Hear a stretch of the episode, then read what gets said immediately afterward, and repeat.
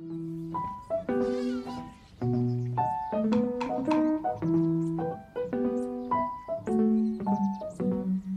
postman thinks I killed my mama in the night, but she's just all curled up in a coconut, a coconut, a coconut, a coconut. future, future, future, future, future, future, future.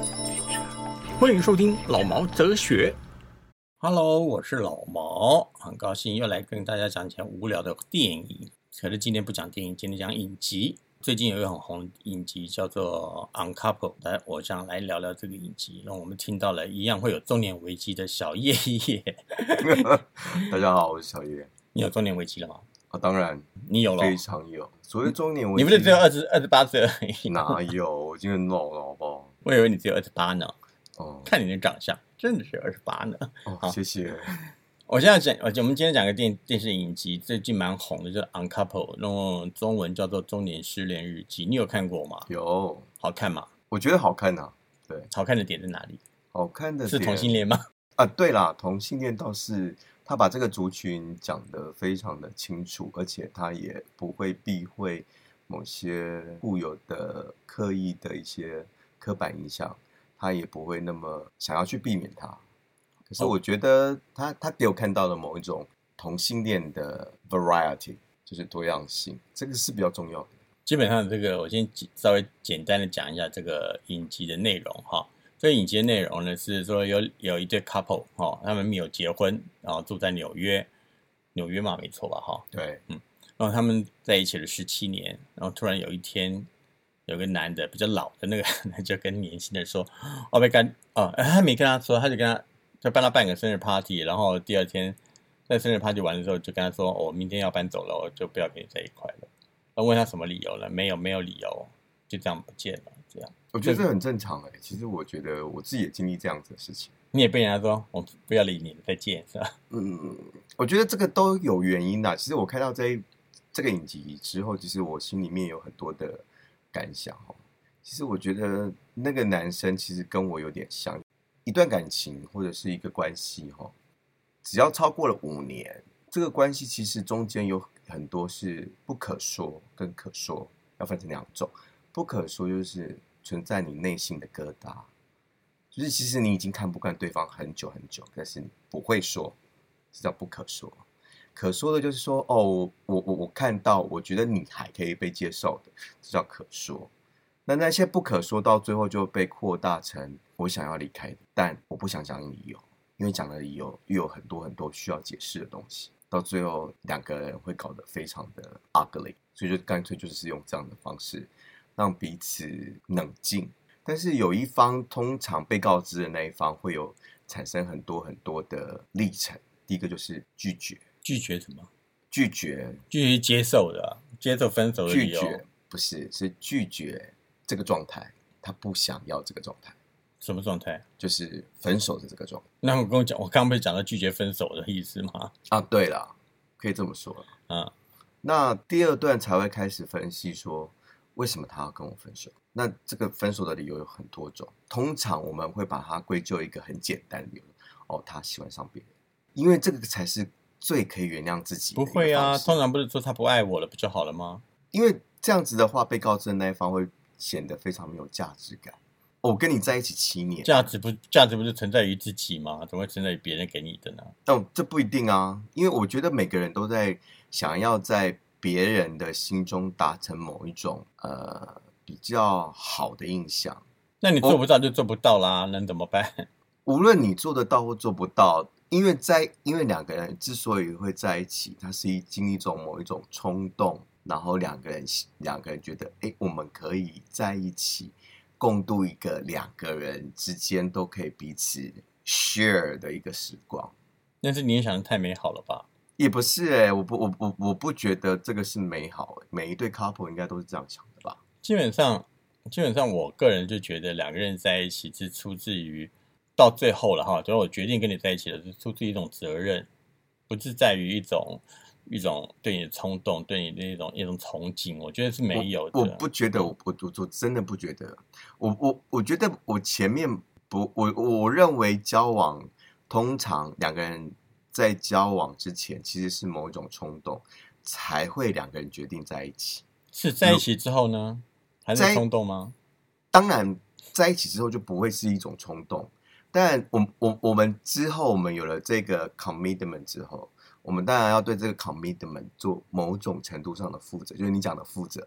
但我讲的是前面下的决定的这个，通常是一种冲动。可是我们现在讨论的是他们在一起七年的分手耶，十七年，哎呀，这很正常啊。在圈内来讲，其实也很多这种超过十几年的。呃，最大的是我们人很习惯于一种生活方式，一旦除非我对这个人其实是有点到厌恶了，否则我会安于这个习惯，然后继续的往前走。但有的人就是他为什么会被分手，一定是某一种他受不了的原因，会觉得说我开始厌恶这个人，我不想再看到这个人，所以我才会在当下我提出我要分手这件事情。因为连分手我都觉得需要的是也是勇气。所以基本上来说，你觉得这个电影集里面十七年那个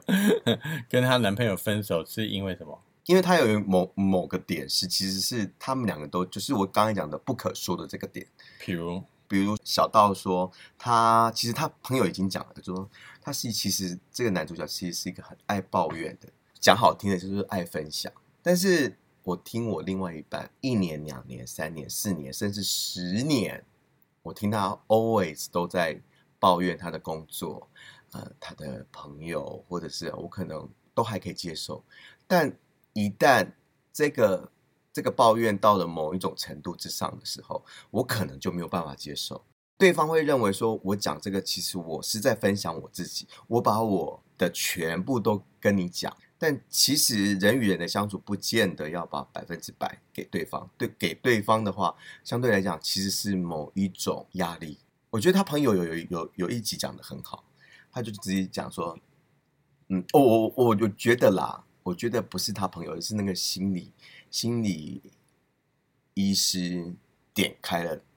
他们两个之间的那一个，所以他千里是扮人妖跳舞的时候跟他讲的吗？对就你很吵嘛，你只为你自己嘛。对所以总归总归一件事情就是两个人在一起不能只有自我嘛，但是这个样子啊。我我觉得，如果两个人在一起，其实你还要想那么多的话，后面就会有很多很多很多很多的那个问题产生。只是我我自己一直觉得说，这个不可说，你要怎么变成可说？要两个人之间去沟通。啊，不可说就不可说，不可说卖供的二啊，不要弄。可是对方一直在忍受啊可，是问题是你今天你就像没有，今天我这样我这样讲，比如这样讲好了，其实你明明知道你，比如像那那个男主角这个很 bitch 的人，你明明知道你一开始认识他的，他就是一个很 bitch 的人的时候，你就必须要了解你能不能忍受这个 bitch，才能决定要不要跟他在一起。这就是我讲的啊。其实在一起就是需要冲动啊。如果你没有这个冲动的话，到最后你们两个就不会在一起。所以他今天来说，他那个 bitch 是他能忍受的嘛？只是他前面可能认为说这个人很直啊，这是我想要的男人的样子。就是他没想到他是个 bitch 啊，对啊，所以他不能忍受的。其实另外另外另外他，其实我觉得他另外有一个重点是中年危机，是他的爱人，这个主角的爱人跟他分手的那个男的，他有个中年危机，然后造成了他们两个之间的问题。那中年危机基本上，我觉得对我来说，我觉得这部影集对我来说比较吸引的地方，真的是中年危机，因为它会影响到人跟人之间的关系。比如这一对夫妻，他一有中年危机的时候，或或者是我们常常听到的女人有更年期啦，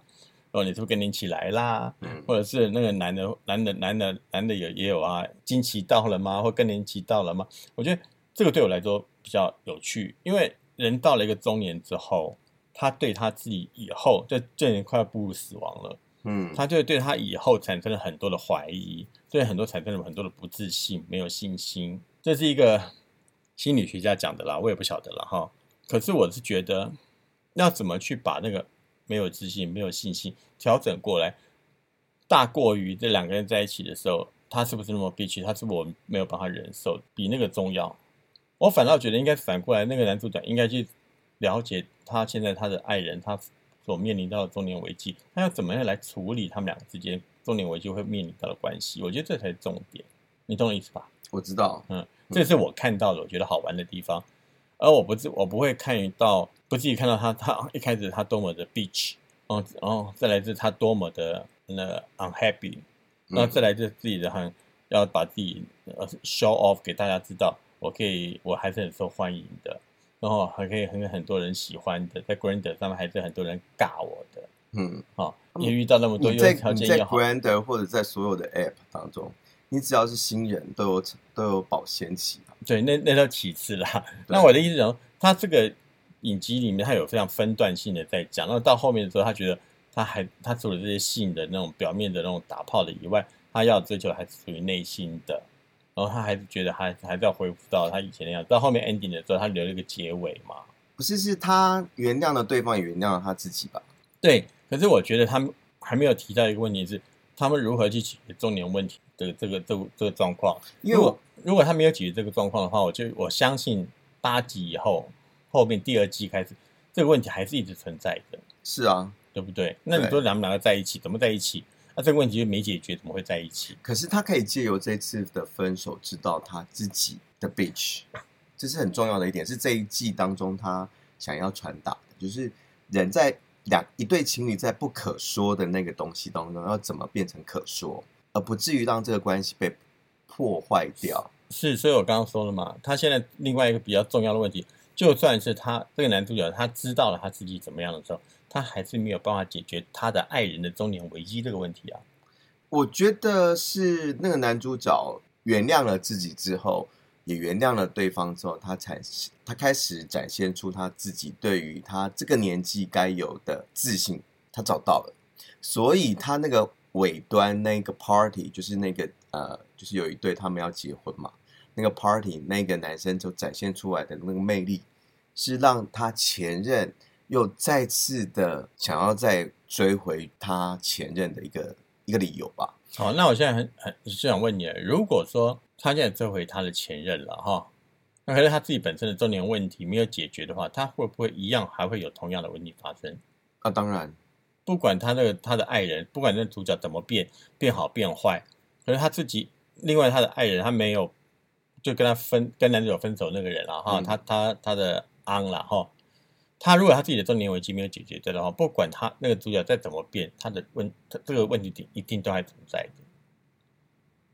我觉得我们看到的是这个男主角的面相，其实我们都忽略看到了，因为这个影集其实也没有告诉我他另外一半的情况，是因为我们没有办法从那一个角度去观察到他的生活是什么，他的改变是什么，从这个分开的冷静期当中，他改变了什么？或许是他看到了他有啊，他他开始养狗了，他开始做一些以前不对会做的事对情啊。这就是为什么他们讲说，为什么 呃两个人两个人在一起他不能养狗，可是他一个人的时候他可以养狗。他有可能两个人在养狗的时候，其实是他会认为说责任到最后都变成是那个男生的，而不是那个男主角的。所以我们就认为哦，这这女这男主角很 bitch，所以那个那那那个男主角其实从他的我们从他的呃人格特质来讲，他可能是一个比较外显的，我们可以看得到的一个呃同志的一个样貌。那可可是我们看到的是呃，就是我们讲他在一起的那一个男生，那个男生可能原本他也可能是喜欢狗，可是他他们两个在一起，他为什么不养狗？他有可能会认为说，到最后变成我是在做那个负责养狗的那个人，所以他不想要承担这个责任，所以他认为说，哎，两个人在一起就不想养狗。一个人的时候，我可我觉得说，狗可以带给我某种上的慰藉，所以这个其实是两方说法嘛，就是分手的人认为说，为什么之前你不不养狗，为什么现在养狗？他会提出很多很多的疑问嘛。这就是这部戏好玩的地方嘛。这也就是我们每个人被分手的人的一个想法，就是说，为什么之前我们认为不可以的，现在变成是可以的？对于自我价值的另外一个否定，我觉得其实这个对我来说呢，我一点都不 care。为什么呢？因为这个编剧、导演就是《欲望城市》跟《艾米丽在巴黎》的同一个人，所以基本上来说，这三部戏基本上是相同的，景好看，人好看，然后服装好看，然后什么都好看，然后讲的东西就很肥皂剧。诶，可是他至少讲出某一种族群的现状，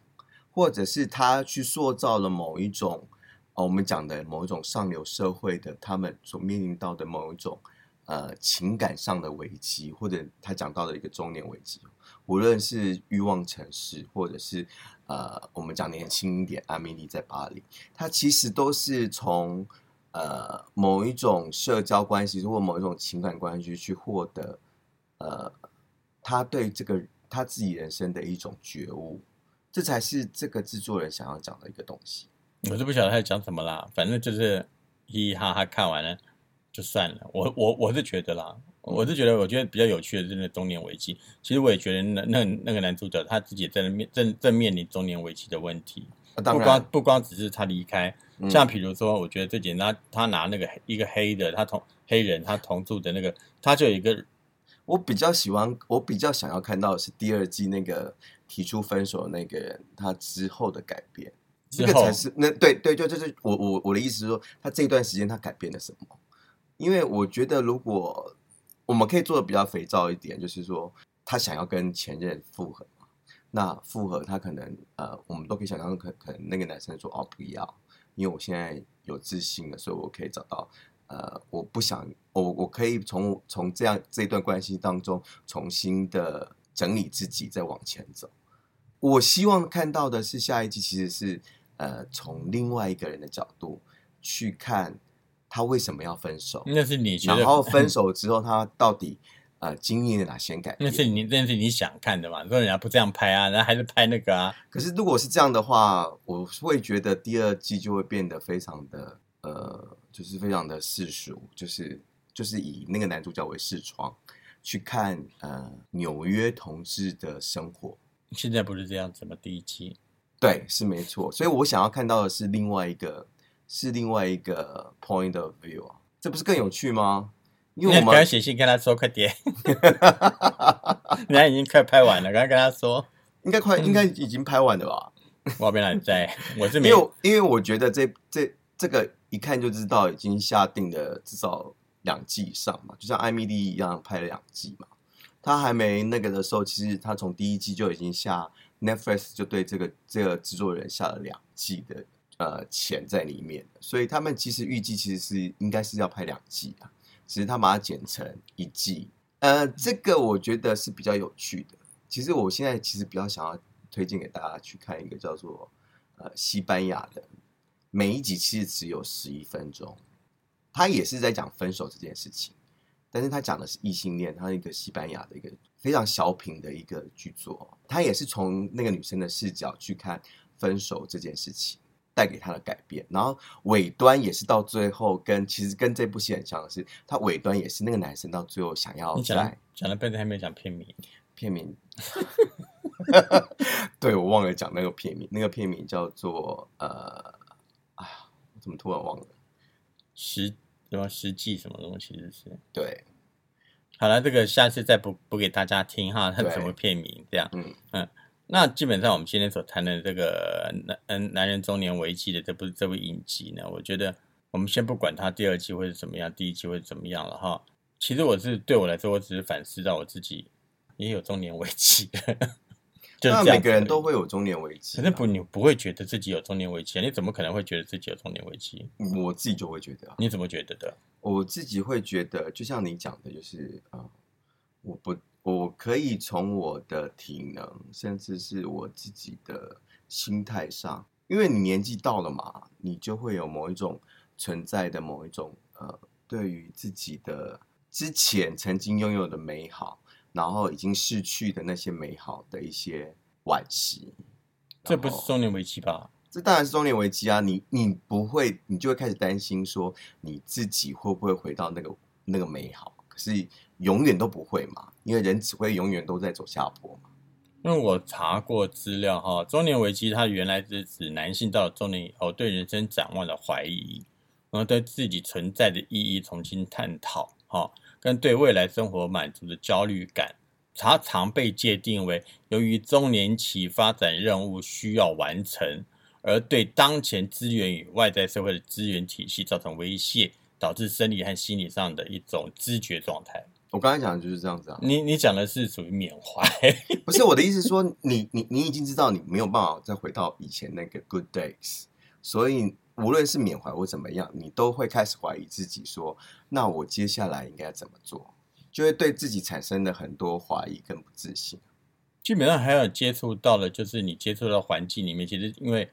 你跟这个时代有差距了，然后做事的方式不相同，想的方式不相同了，已经造成了一个 gap，generation 的 gap。嗯那你在这个 gap 里面怎么去长出你的新苗？你有没有能力再去长出那个在这个洞里面找出一个新的新的枝叶出来？反倒造成一个很大的危机，你就会再考虑到这个东西。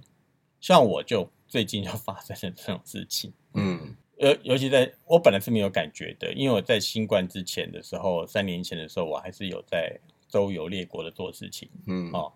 那我就觉得好像还是对自己充满了自信，嗯自我感觉良好这样。嗯三年后，因为新冠三年的时候没有做事情，突然再去接触一些新的事情的时候，就会觉得我对我自己就会产生怀疑，我是不是能做到？我真能做得好？我的观点是不是对的？嗯那种产生很大的压力。这个压力是我以前从来没有的，会逼到自己很难过。我尤其是在晚上都自己一个人的，会难过难过到想哭。为什么？我也不知道为什么。可能就是女生的中跟年期的意思是一样。那嗯这个东西造成的压力是，我才我才会反过来在看这个影集的时候，就哎，原来这叫中年危机，然后才去探讨了一下，哦，什么叫中年危机？发觉哦，原来我是有这个问题，是每个人都会有吧？我以前不会有啊。那是因为你没有时间做沉淀啊，对吧？不是，我觉得因为是没有新冠的是没有时间去让我觉得我自己不行，我对，但是其实没有被打我过。我刚才讲的就是沉淀啊。其实新冠这三年是好是坏，其实对每个人来讲会有不同定义吧。好，那很高兴今天跟小叶来聊这个中年危机的问题哈，然后同性恋的中年危机、金字塔尖端的危机哈。嗯那可是我们因为今天节目比较长，我们会分成上下两集来播给大家听。那今天所讲的是上集。那好，小叶，我们说再再见吧，好，拜拜，拜拜。